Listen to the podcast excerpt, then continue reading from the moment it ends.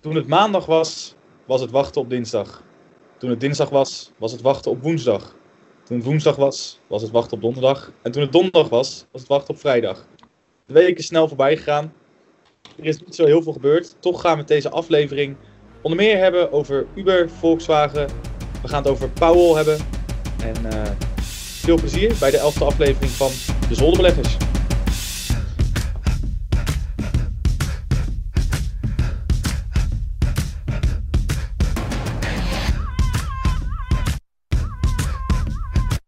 Maar ja jongens, gisteravond de verkiezingen, 17 maart. Wat vinden jullie?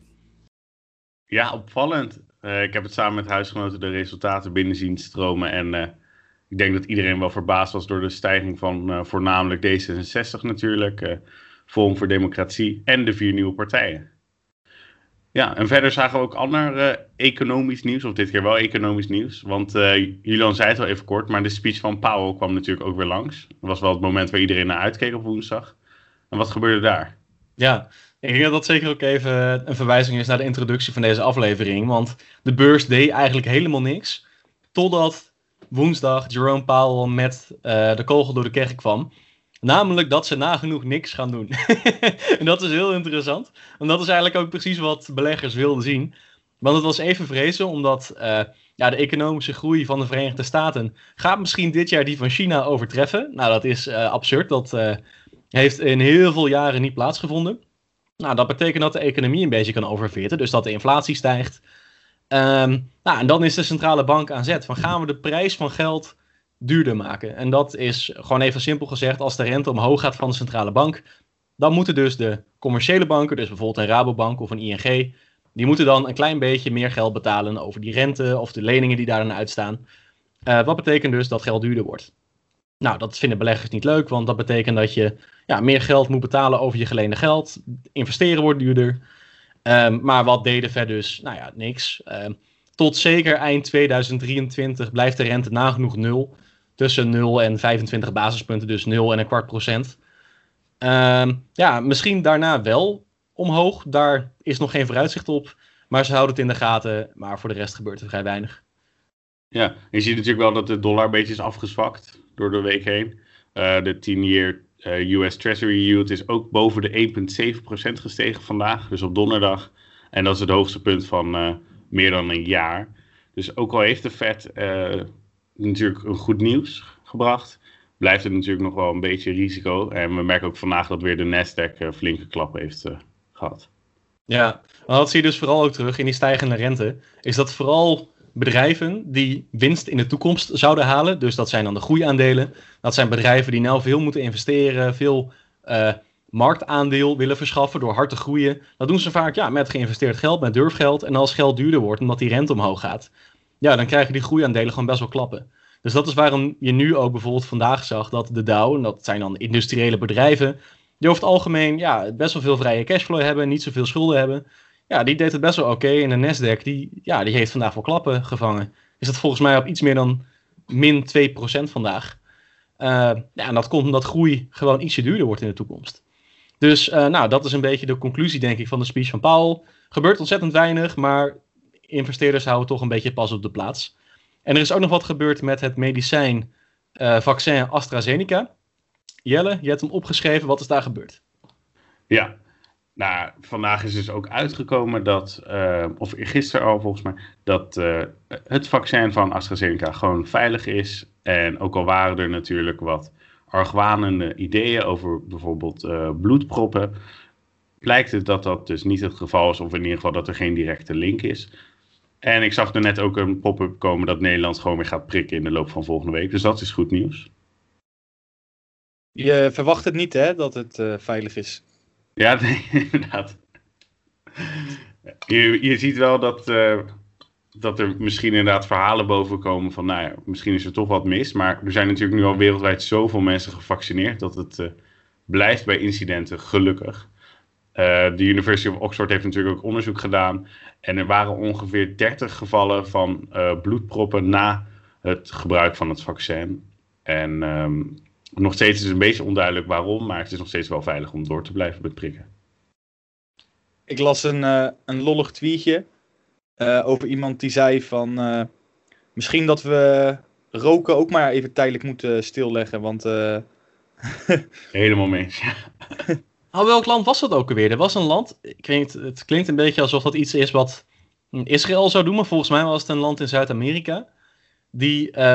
Zuid-Afrika was het geloof ik, die tijdelijk sigarettenverkoop verboden had. Ja, nee, maar Zuid-Afrika staat ook helemaal droog van de alcohol en zo, hè? Ook vanwege dus corona. Ja, nou ja, dan drinken we maar met z'n allen even geen alcohol. Dan zijn er minder verkeersongelukken, et cetera, et cetera. En dan hebben we meer ruimte voor andere mensen die bijvoorbeeld corona hebben. Ja, die hebben echt een drooglegging nu. Ongelooflijk. Laten we naar het meer persoonlijke nieuws gaan van de individuele bedrijven. En het lijkt me misschien eerst leuk... Ik weet niet of jij de trend hebt meegekregen, Julian, op Wall Street Bets. Maar even naar de gorilla's. Want wat is er daar gebeurd? De gorilla's. Wat kan ik daarover zeggen? Bokito, Rotterdam, apen, bull market, bear market. Ik heb geen idee wat de gorilla's zijn. Iedereen ging doneren voor gorilla's. Is er weer een nieuwe hype op Wall Street Bets? Ja, iedereen ging apen doneren. Echt meer dan $100.000 voor apen. Omdat ze allemaal apen zelf zijn. Ja, dit heb ik meegekregen inderdaad. Dat is echt fucking grappig. Dus iedereen gewoon die bijvoorbeeld... Gewoon van hun profits van GameStop hebben ze gewoon allemaal gedoneerd voor gorilla. Dat soort shit. Ja, schitterend. Nee, jullie hebben dat gedeeld in de groep. Daar komt wel een glimlach vanaf inderdaad. En er was echt zo'n directrice van die dierenopvang, die stond gewoon echt met bijna tranen in de ogen een video te vertellen van ja, we hebben gewoon, ja, volgens mij zijn ze echt al meer dan 2-3 ton hebben ze opgehaald van, ja, echt in de afgelopen week van mensen die aan dachten, ja, ik heb zoveel winst gemaakt op de aandelenmarkt en ik wil nou dat geld aan een goed doel geven, ik wil me nuttig voelen. Ja, die gingen allemaal dus geld doneren aan dierenopvang. Ja, prachtig. Zeker the way to go. Julian? Ik dacht dat met gorilla dat een aandeel was. Nee. Dat iedereen helemaal lijp ging op het aandeel gorilla. Maar nu jullie inderdaad zeggen, die apen, dus dat Wall Street Bets zich verenigd heeft om iets voor een goed doel te doen. Ja, dat is schitterend. Precies. Maar voortaan, als er nou wel een nieuwe hype is, dan moet je meteen even appen. Goed. Dan kan je ook dus meedoen, bedoel je? Mocht gorilla een stok zijn geweest, dan had ik die wave graag willen joinen. Dus voortaan appen als je een nieuwe hype ziet, hè. Ja. Oké, komt goed. Jan, laten we dan gaan naar de eerste earnings die we gezien hebben deze week. En die waren van CrowdStrike. Ja, want CrowdStrike die heeft afgelopen jaar ook een ontzettend goed jaar gedraaid. Want wat is dat nou voor bedrijf? Nou, ze doen aan cybersecurity. En zoals we al vaak hebben gezegd, alle digitale aandelen, digitale bedrijven hebben het gewoon heel goed gedaan in 2020. Want iedereen zat thuis. Nou, doe jij online dingen, dan wil je ook dat het allemaal veilig gaat. Nou, daar komt CrowdStrike dus bij kijken. Nou, een omzet steeg met 74% naar 264,9 miljoen. Dat is natuurlijk gewoon fantastisch. Een jaar geleden maakten ze nog 2 cent verlies per aandeel. En nu maken ze winst, 13 cent per aandeel. Dus dat is een leuke 15 cent stijging. Nou, dat lijkt niet veel, maar als je eerst verliesleidend bent en daarna ben je winstgevend. Met een ontzettend grote omzetgroei, dus ja, wellicht veel winst in de toekomst. Dan is dat natuurlijk ontzettend mooi. En de beurs liet het ook zien. 6% stijging in de nabeurs. En dat is gewoon natuurlijk een leuke winst. Dus ja, als je het aandeel hebt gehad, heel leuk. En misschien ook wel een goede toekomst in. Ja, zeker. Laten we dan doorgaan naar Uber. Ik weet niet of je het had meegekregen, Julian, maar ik zal het even kort behandelen. En dan wil ik graag jouw reactie erop. Want ik weet precies wat Uber gedaan heeft. Oh, nou, ga je gang.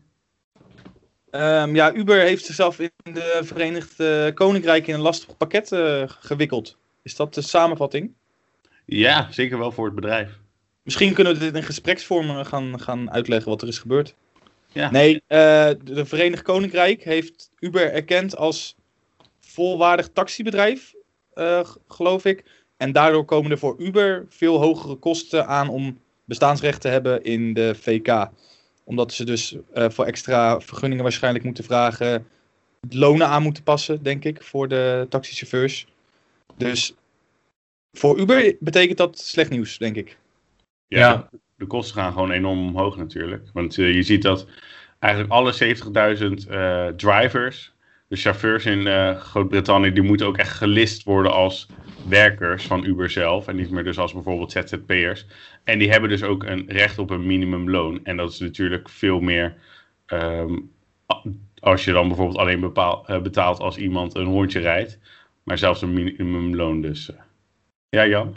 Ja, omdat het denk ik ook wel leuk. In Nederland hebben we dat ook eventjes gehad. Deze discussie rondom, geloof ik, Deliveroo. En ja. Dat is dus een beetje dat je ongewild een soort ZZP'er bent. Waardoor je dus liever werknemer was geweest. Nou, zo'n bedrijf als Uber, maar ook Deliveroo, et cetera. Die bieden dat gewoon niet aan. Die nemen jou gewoon in dienst als een op contract. Dus als ZZP'er of iets dergelijks. Ja, en dan heb je niet de bescherming die je zou krijgen als werknemer. Dus hij betaalde gewoon pensioen, vakantiegeld. Stel, weet ik veel, je wordt van de sokken gereden door een gek die dronken achter het stuur zit, krijg je geen bescherming. Ja, nu is dat wel zo. En dat betekent dus veel extra kosten voor Uber. Wat doet het met de stok? Je zag dat er wel een daling was, maar mensen hadden het ook wel een beetje verwacht. Voor mij was het 2% min 2% toen het nieuws uitkwam. Maar het gaat natuurlijk vooral over de lange termijn, hoe het echt het verschil gaat zijn. Ja, ik sta even te kijken, het heeft inderdaad heel weinig gedaan. Ik bedoel, eigenlijk staat het al de afgelopen 5 maanden ongeveer in dezelfde 10% bandbreedte. Eigenlijk heeft het juist een zieke jump gehad in november, toen uitkwam dat de vaccins begin 2021 uitgerold zouden worden. Want Uber heeft natuurlijk ook het gezeik dat niemand meer met de taxi gaat. Dus in die zin is het van heel laag gekomen vorig jaar.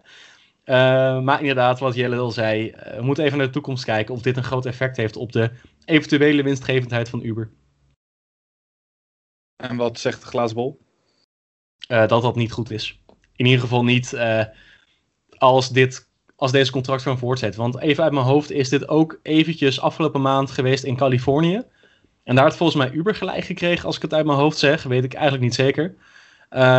Maar dit kan natuurlijk wel een precedent zetten als de UK zegt, jongens, ze moeten werknemer zijn, dat andere landen gaan volgen. En dat is gewoon niet zo goed nieuws voor Uber en mensen of bedrijven die met een vergelijkbare vorm werken. Wellicht wel goed nieuws voor werknemers. Dus ja. Is Uber niet eigenlijk ook een beetje wat er mis is met deze maatschappij? Ze maken misbruik van, denk ik, dingen die heel goed zijn. Want als je bewust ervoor gekozen hebt om ZZP'er te zijn, omdat je dus in alle vrijheid je eigen baas wil zijn, zeg maar, dan moet dat kunnen. Maar Uber maakt daar misbruik van. Dus inderdaad, misschien is dat wel heel mis van dat ze misbruik maken van dingen die heel goed bedoeld zijn. Ja, en Jan, verder zagen we ook nog resultaten van Volkswagen, of in ieder geval een Outlook. En wat zagen zij eigenlijk voor het bedrijf? Ja, dat is heel interessant, omdat Volkswagen die wil het gevecht aangaan met Tesla, in ieder geval op de Europese thuismarkt. Want ze hebben begin deze week een outlook gegeven dat ze echt vol in gaan zetten op elektrificatie, dus gewoon elektrische auto's. En dat zag je ook terug in de koers. En ja, waarom had ik dit nou zo op het oog? We hadden het er eventjes zelf persoonlijk over begin januari.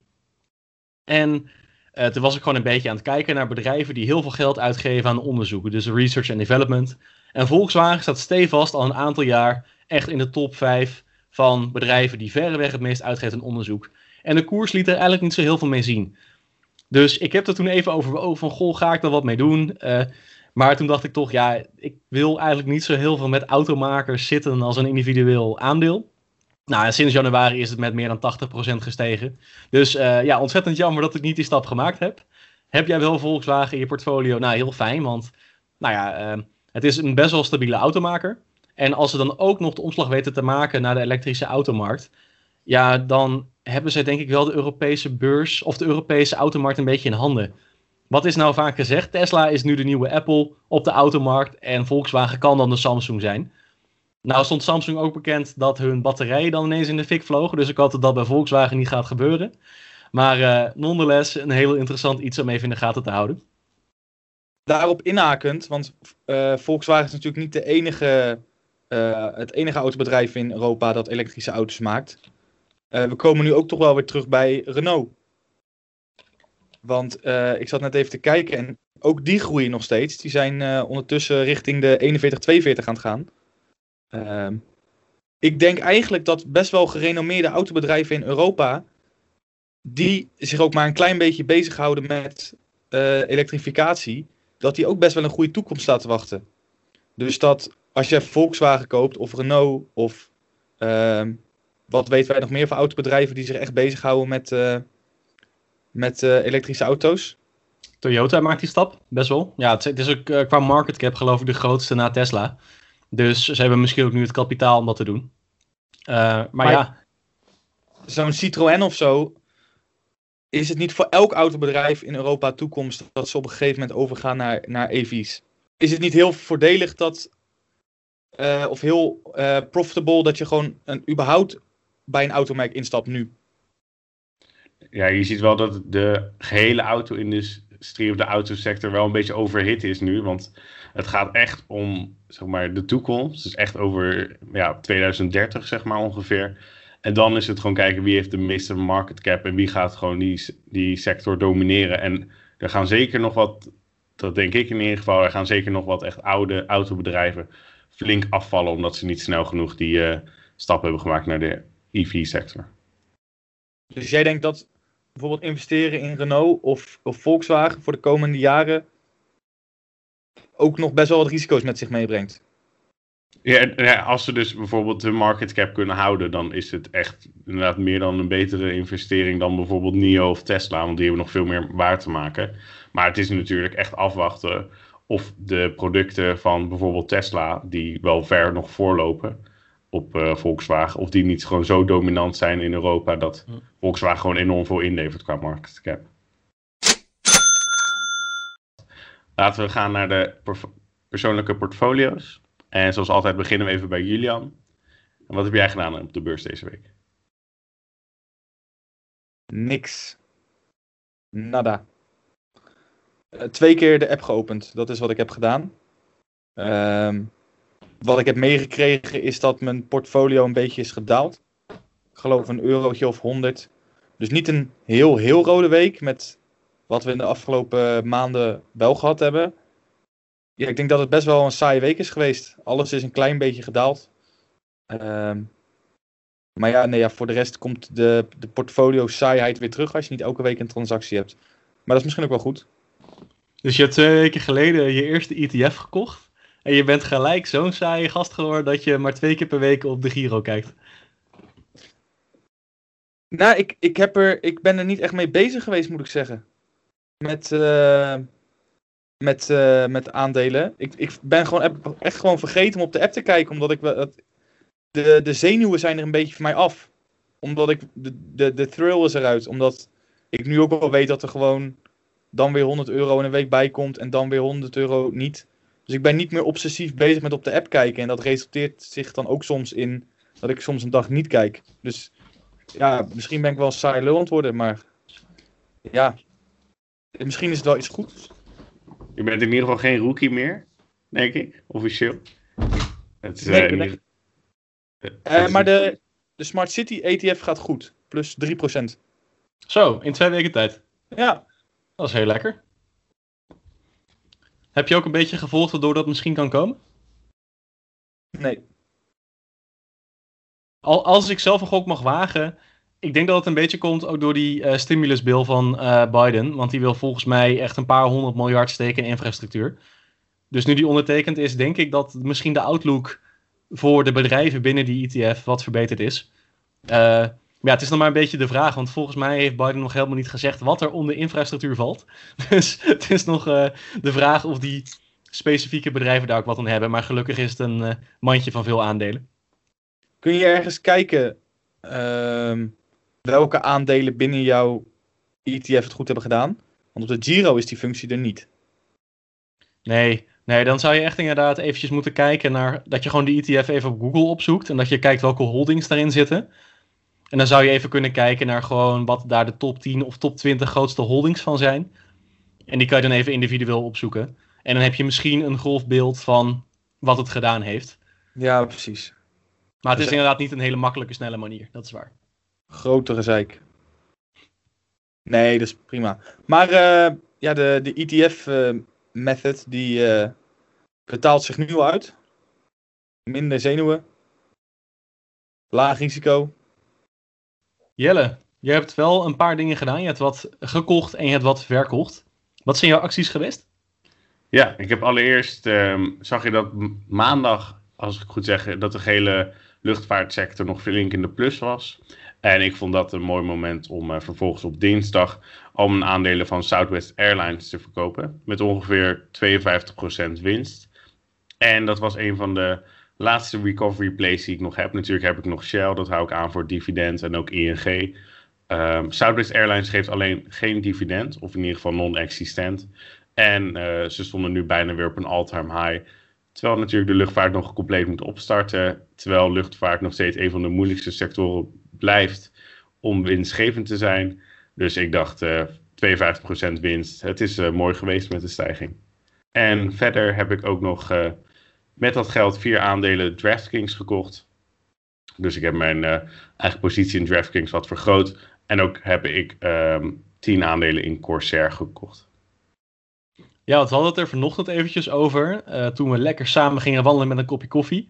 DraftKings is wel een van de winnaars van je portfolio, of niet? Ja, inderdaad. Ik heb het toen net gekocht, eigenlijk net gekocht voor de Super Bowl.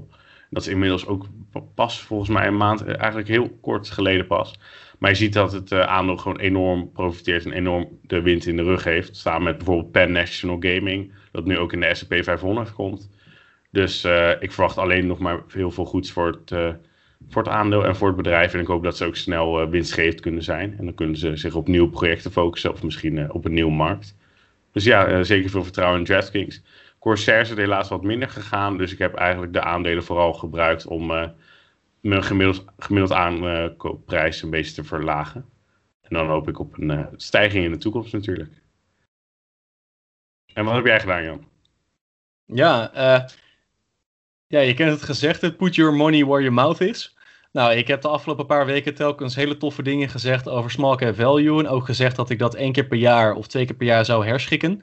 Dat ik in ieder geval tussen 30% en 40% aan small cap value zou hebben in mijn portfolio. Dus dat heb ik gedaan. Dus ik heb ZPRX en ZPRV bijgekocht. Dat is gewoon een ETF in zowel de Europese als de Amerikaanse beurs. Ja, dat zijn ook wel een beetje de winnaars van mijn portfolio geweest. En dat is eigenlijk omdat small cap value of überhaupt waardeaandelen al sinds oktober hard aan het stijgen zijn. En dat komt ook een beetje door de oplopende rente. We zeiden het begin van deze aflevering al, groeiaandelen doen het gewoon minder als de rente stijgt, want dan wordt geld duurder. Nou, waardeaandelen die zijn gewaardeerd omdat je weinig euro's betaalt voor de cashflow die ze hebben, weinig euro's betaalt voor de boekwaarde van een bedrijf. Dus ja, als de rente stijgt, ja, dan worden die relatief aantrekkelijker vergeleken met groeiaandelen. Dus ik zie daar eerlijk gezegd nog wel wat groeiruimte. Niet heel veel, want de outlook is dat het...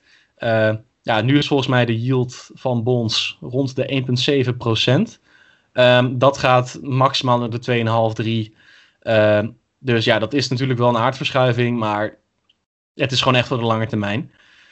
Dus dat heb ik eigenlijk gedaan. En dat was mijn week, in ieder geval voor de aandelen. Dus dan gaan we denk ik door naar de tulpenbollen, Jelle. Ja, klopt. Allereerst, Bitcoin staat op dit moment op $58.717. En profiteerde natuurlijk voornamelijk door het rentebesluit van de Federal Reserve. Dat er nog meer geld bij komt in de wereld, of voornamelijk natuurlijk de dollar. En ook heeft Bitcoin de $60.000 gepasseerd op zaterdagochtend. En ook even vandaag in de middag. En ja, het komt natuurlijk inderdaad voornamelijk door dat geld printen, maar ook omdat grote bedrijven en instituties steeds meer gaan doen met Bitcoin. En we zagen ook dat een Amerikaanse bank wat ging doen met Bitcoin. Jan, welke bank was dat? Ja, volgens mij was dat JP Morgan. Die heeft aan zijn rijkere beleggers die daar zijn aangeboden om ook een positie te kunnen nemen in Bitcoin of een soort van Bitcoin-fonds. Ja, en dat geeft toch wel weer aan dat ook, als ook de grootbanken erin meegaan, dan is dat natuurlijk wel een dingetje. Dan heeft het wel wat legitimiteit. Dus interessant om naar te kijken. Ja, en we zien dat Bitcoin nu 963% is gestegen over de laatste 12 maanden. Dus we gaan zien waar het eindigt. Ethereum staat nu op $1804 en daar is niet heel veel gebeurd. En dan gaan we denk ik naar de volgende week alweer, jongens. De stoomboten zag ik. Ja, ik zei het al even inderdaad voor de aflevering. Het is een beetje de stoombotenweek. Want maandag 22 maart hebben we allereerst de jaarresultaten van Saudi Aramco. Natuurlijk een van de grootste bedrijven in de wereld. Dan dinsdag 23 maart komt ook Adobe langs. En de memes der memes, GameStop, gaat ook even de boeken laten zien. En daar zullen we natuurlijk kijken wat ze gaan zeggen over de hoge aandelenprijs. Of ze daar wat gaan doen. En überhaupt hoe het bedrijf gepresteerd heeft in het afgelopen jaar. Dan woensdag 24 maart nog een stoomboot inderdaad met Tencent Holdings. En dat is ook heel interessant om te kijken wat dat met de Proces gaat doen. Natuurlijk op de AEX. Dan Xiaomi en Hyundai laten ook de jaarresultaten zien. En op donderdag zien we natuurlijk even de werkloosheidscijfers uit de Verenigde Staten. En geeft Galapagos het jaarverslag. En dat was het eigenlijk voor volgende week. Kan GameStop iets krankzinnigs veroorzaken? Ja, ze kunnen bijvoorbeeld zeggen dat ze een aandelenemissie gaan doen. Dus voor de huidige prijs dat ze dan aandelen uit gaan geven. Of een stoksplit, zoiets. En dat kan voor een enorme daling zorgen. Maar dat zorgt wel dat het bedrijf heel veel geld ophaalt. Maar ik denk eigenlijk dat ze dat niet gaan doen. Maar kunnen ze niet ook beroerde jaarcijfers presenteren? Want het ging toch gewoon überhaupt heel slecht met GameStop. En dat mensen dan denken, hey, GameStop is eigenlijk toch een verschrikkelijk kutbedrijf. Dat ze dan of gaan verkopen of denken, oh wat een kutbedrijf is het toch. En dat ze dan juist gaan kopen om juist weer al die andere hedge funds in hak te zetten. Ja, ik denk dat het wel interessant is, omdat juist GameStop, je ziet er echt een soort van tendens. Elke keer als er een nieuwe generatie van consoles uitkomt, dus de nieuwe PlayStation, de nieuwe Nintendo, het nieuwe Xbox, dan zie je echt een zieke stijging. En dan hebben ze ook hele goede kwartaalresultaten.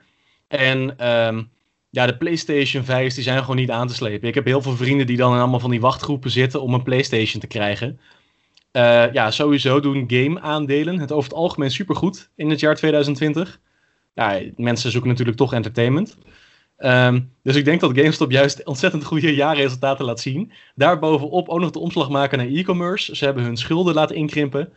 Dus ik voorzie denk ik wel mooie dingen. Ja, ik denk dat het een mooie noot is om de aflevering af te sluiten voor deze week. Jan en Julian, bedankt voor de mooie aflevering weer. Alle luisteraars ook bedankt. Kijk vooral even op janvanrijnbach.com om eigenlijk alle rapporten van Jan weer te lezen. Volg ons op Beleggen met Ome Duo. En bedankt voor het luisteren. Jojo!